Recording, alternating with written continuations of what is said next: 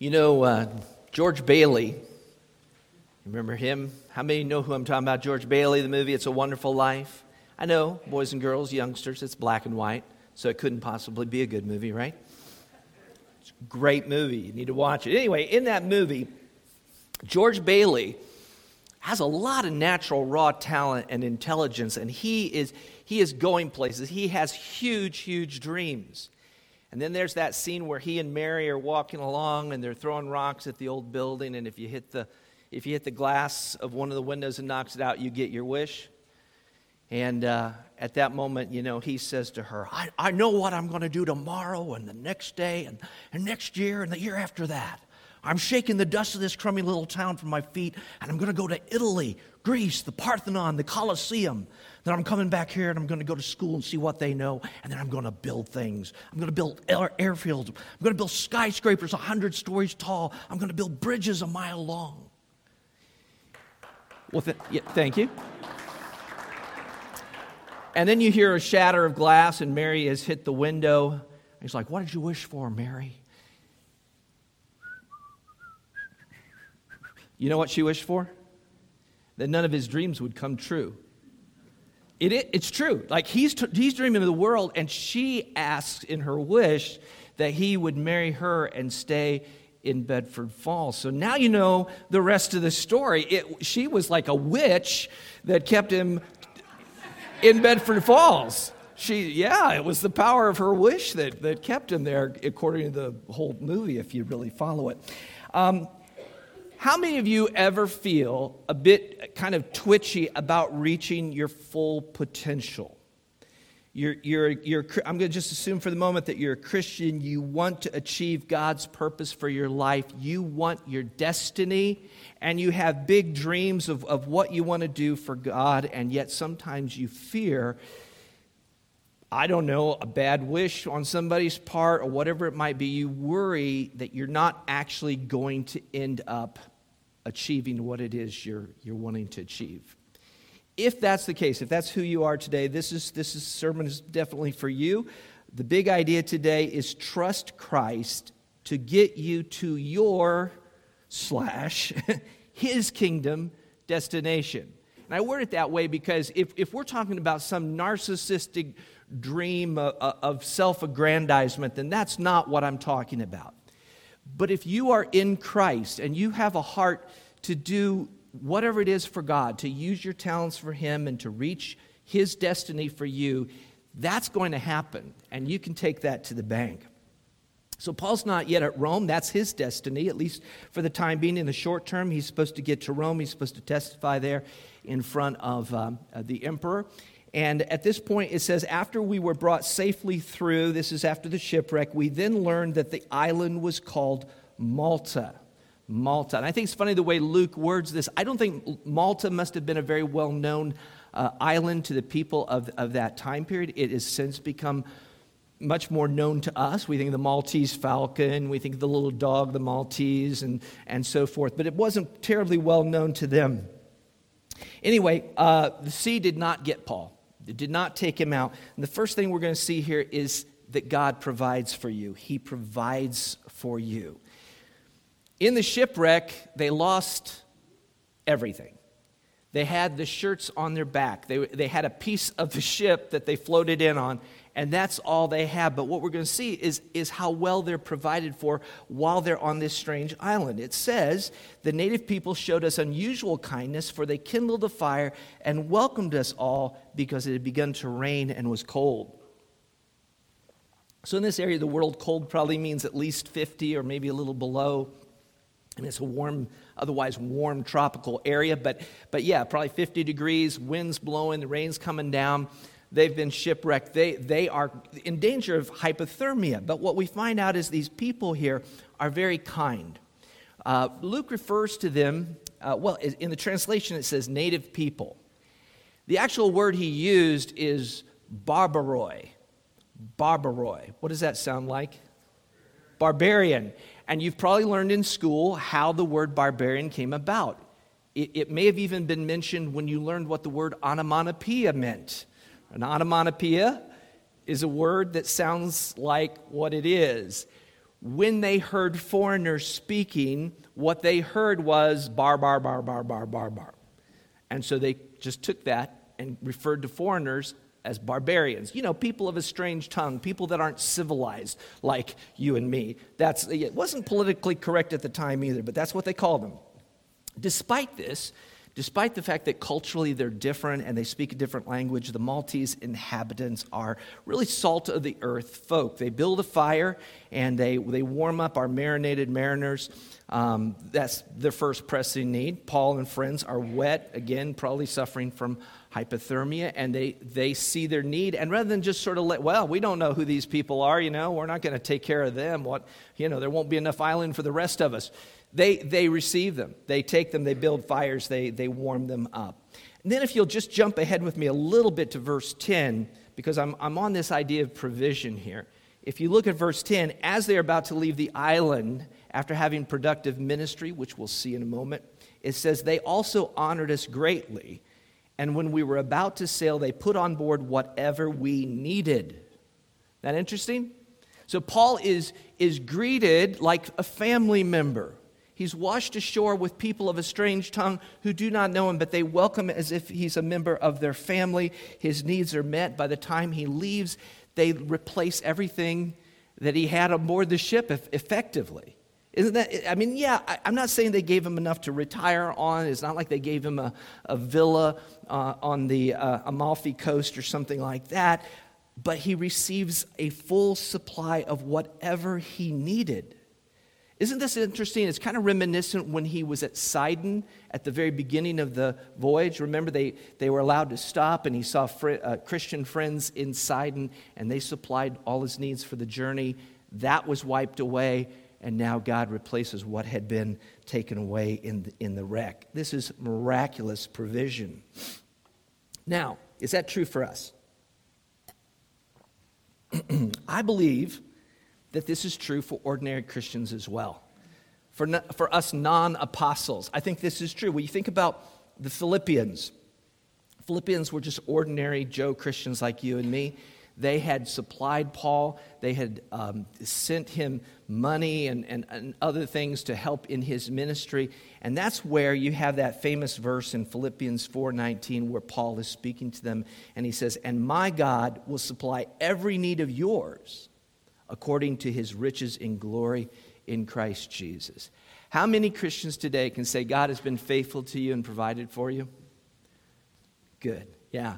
And as a church, collectively, and I really like, uh, you know, I prefer applications that kind of catch us as a collective, you know, body, just, uh, other than just individuals. When you think about his faithfulness to this church, has he not been faithful again and again? And, and, how many times has he tested our faith? Those of you who've been elders, how many have felt your uh, faith just a little bit tested through these last 15 years?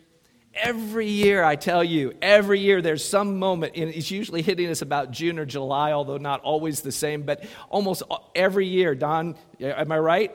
And we're sitting there, we're looking at the numbers, and oh man, the pessimism rolls out, and, uh, and, and you hear people say things, it's, it's doom and gloom, and and I've probably at times felt that way or said that too, but, but honestly, it, is so interesting that we, we, we end up saying, but you know, but you know,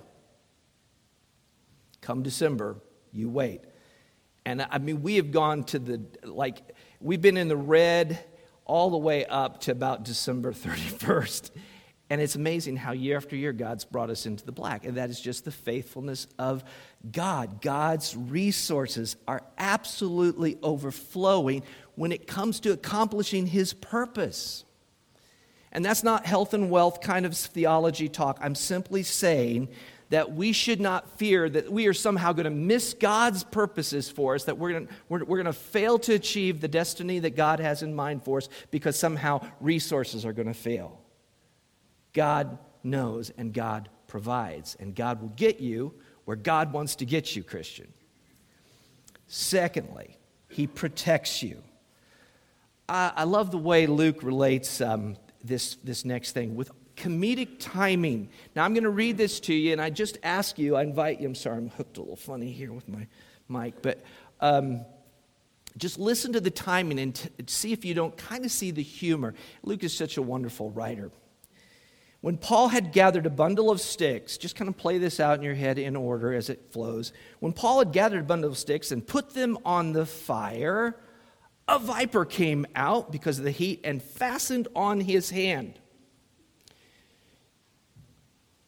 When the native people saw the creature hanging from his hand, they said to one another, No doubt this man is a murderer. Though he has escaped from the sea, justice has not allowed him to live.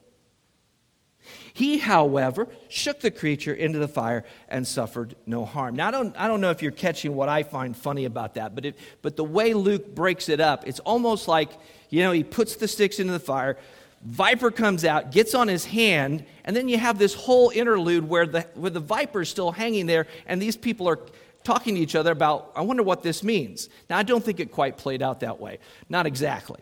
But. I think he shook it a little quicker than, than the text implies here. But, but anyway, yeah, he, he gets bit and he shakes it off. He commits serpenticide.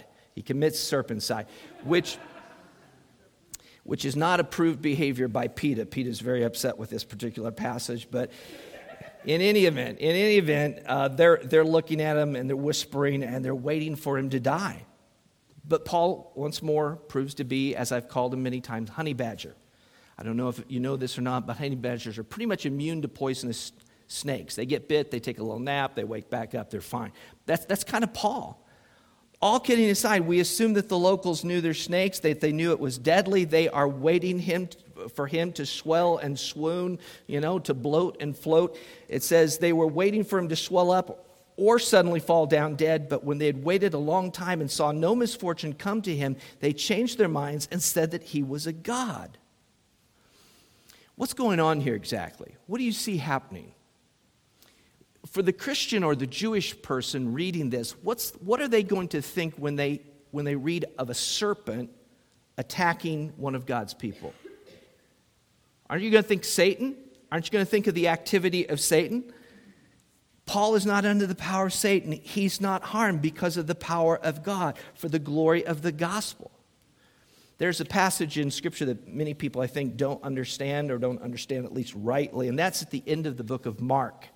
Now, if you get to the end of the book of Mark, the last 12 verses are in brackets, and it will say that these verses uh, are not in the most reliable ancient manuscripts. So, be that as it may, I don't mind including them for the sake of this discussion at least. It says there, and these signs shall accompany those who believe. In my name they will cast out demons. They will speak with new tongues. They will pick up serpents with their hands, and if they drink any deadly poison, it will not hurt them. They will lay their hands on the sick, and they will recover. Now, what this passage is saying, I believe, is not suggesting that every believer is supposed to go about doing these kinds of things. I believe that, that the end of the book of Mark there is suggesting that as the gospel, as the kingdom goes forward, as we see it in the book of Acts, that those signs would happen among them. That from time to time that God would display his power in these sorts of ways. It's not that we should bring rattlesnakes into the church.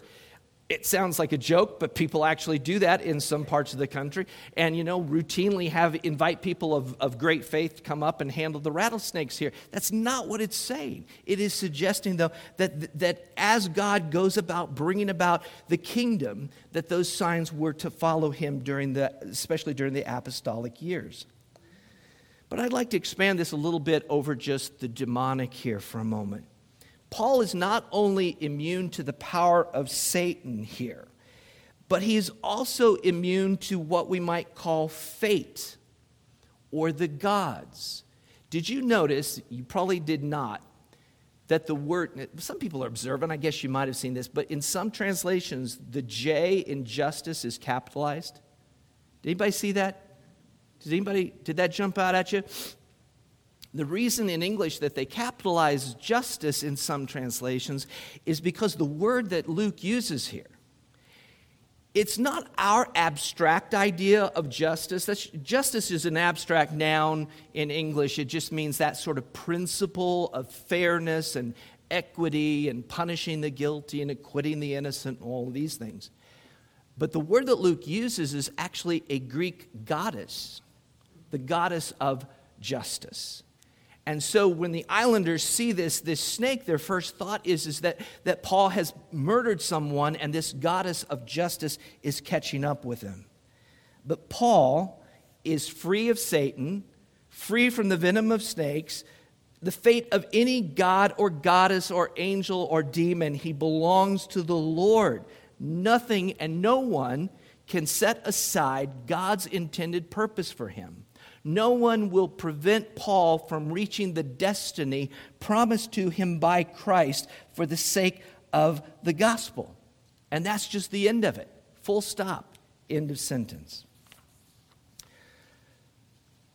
This is a wonderful testimony to the power of Christ. When he doesn't die, they think he's a God. They think he's a God. Remember back in Acts 14 at Lystra, the same kind of thing happened? It was a little different there. I mean, Paul and Barnabas had healed the, the man in the name of Jesus, he'd healed the lame man. And all at once, they were all worked up and they started calling Paul Hermes and Barnabas Zeus. You remember that? And they brought bulls and they were going to have a whole sacrificial, you know, worship service thing. How many remember that kind of, sort of? Yeah? Not quite the same thing. Paul, it doesn't even tell us that Paul tried to say anything against it or dissuade them. I think the reason is, is this didn't turn into a full blown worship service.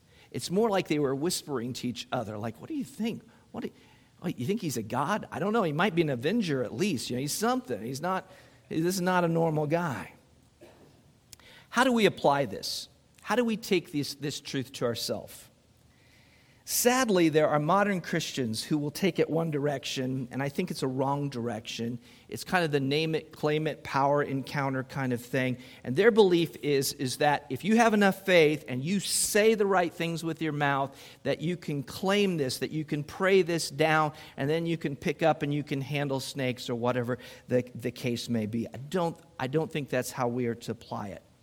Now, are there modern stories of people experiencing miraculous protection?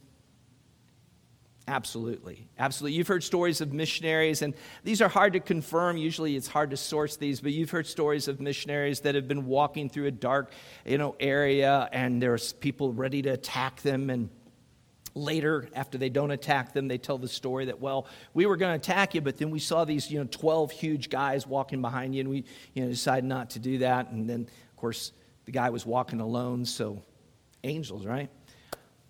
Yeah, I, I don't doubt that, that that has probably happened. I think of the story of the five Jim Elliot, Nate Saint, and the others who were killed by the, by the Auca. They no longer call them that, but that's what I remember the Auca Indians in Ecuador. How many remember that story? Yeah, and and they were killed before they ever were able to successfully bring the gospel to those natives. Now, later, after the fact, after Nate Saint's wife and others went back and preached the gospel to them and they became saved and became followers of Christ, they later told them, they said, You know, when we killed your, your husband and the others, there were others there as well. Well, what do you mean there? No, there were no others. There were just five of these guys. No, there were others, and they were up above the trees. And when we killed your husband and the others, they started singing. It was a different outcome, but still the protective, yeah, the, the, the, the you know, the work of angels. Now, we do not claim, my point is, as, as believers, we're not in control of those things. We, we don't claim to be bulletproof. Rather, we trust God to protect us and deliver us to our destiny, the destiny that He has for us for His kingdom. And that can be before we ever tell the gospel to the, to the natives. It can be long after we've shared and converted it's in God's hands. Shadrach, Meshach, and Abednego are examples of this. Remember when they were going to be thrown into the fiery furnace?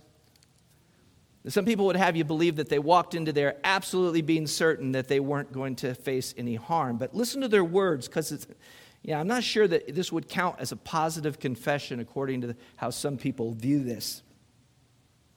If this be so, our God, whom we serve, is able to deliver us, able, able to deliver us from the burning fiery furnace, and he will deliver us out of your hand, O king.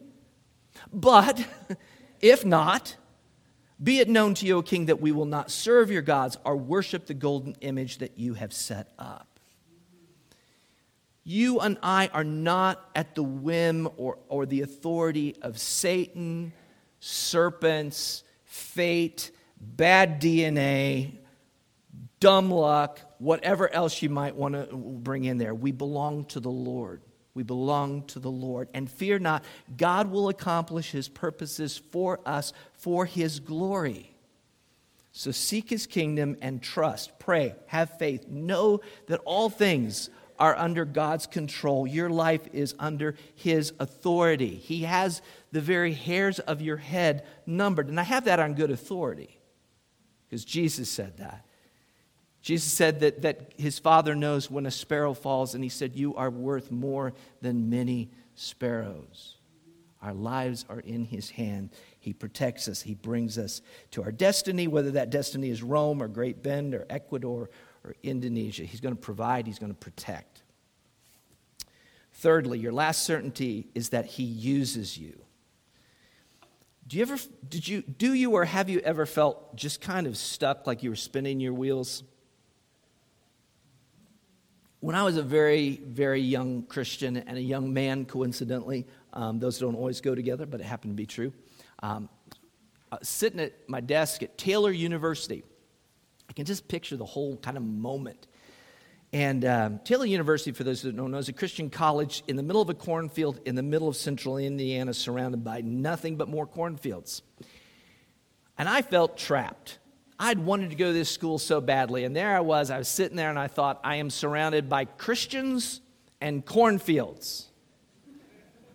This is terrible because I can't do anything for the Lord. What can I do for the Lord? I can't even win someone to Christ. They're already all won to Christ. And, and it was, I can remember just being depressed about it and thinking, man, I just want to go. I just want to get out there. I just want to do something for the Lord. Have you ever felt anything akin to that? Is that yeah? Is that ringing? And I think it was immaturity. I think it's that kind of sort of narcissism that we're guilty of as Christians. Like, we want to do great things for the Lord, so our name is on the marquee. you know, Billy Graham today, Billy Graham tomorrow, Jay Beuoy. Ah. Yeah. So look at the remaining verses of our passage. Now, in the neighborhood of that place were lands belonging to the chief man of the island named Publius, who received us and entertained us hospitably for three days.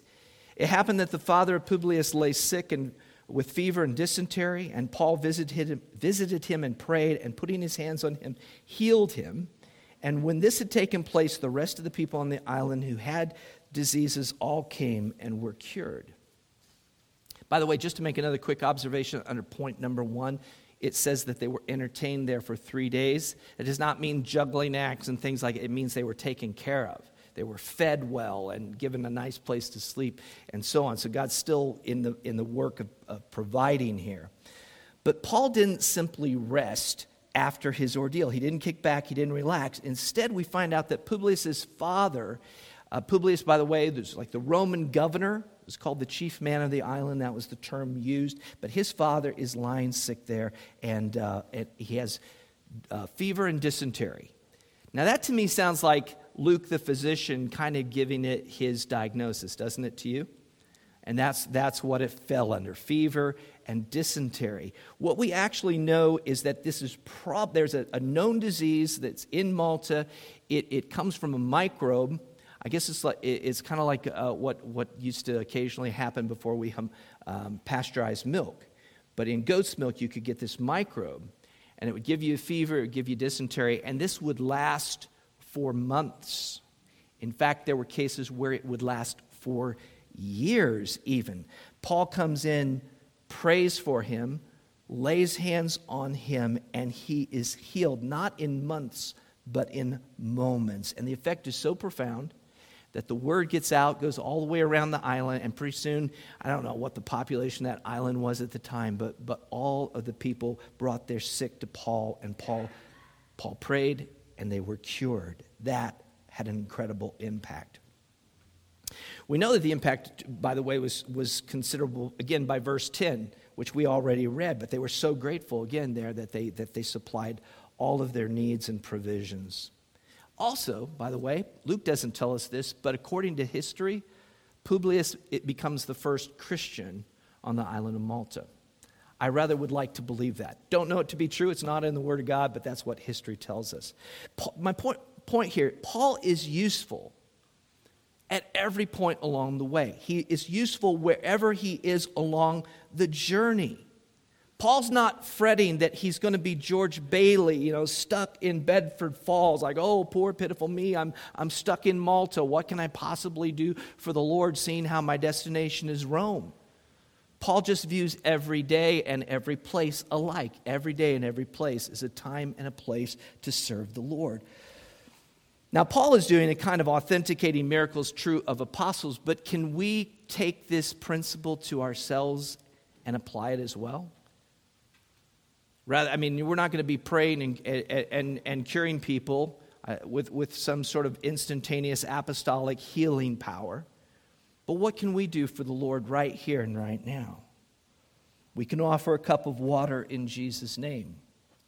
We can pray for people and see answered prayer in their lives. We can, we can talk to people. We can listen to people. We can show compassion to them in Jesus' name. We can give them good books. We can give them the scripture. We can feed them. We can carry their mat and open up a hole in the roof and, and drop them down in front of Jesus. We can bring them through the gospel to the same Jesus that, that, that Paul proclaimed. They can hear the same gospel and they can be saved. We don't have to wait for the spiritual equivalent or the, or the Christian equivalent of America's Got Talent. The idea that we have to wait around for God to do something really big and really important and really huge so that everybody will see the huge and important thing that God is doing in our life. We don't have to wait for that. We, we can serve Him now, we can be useful. So look for that.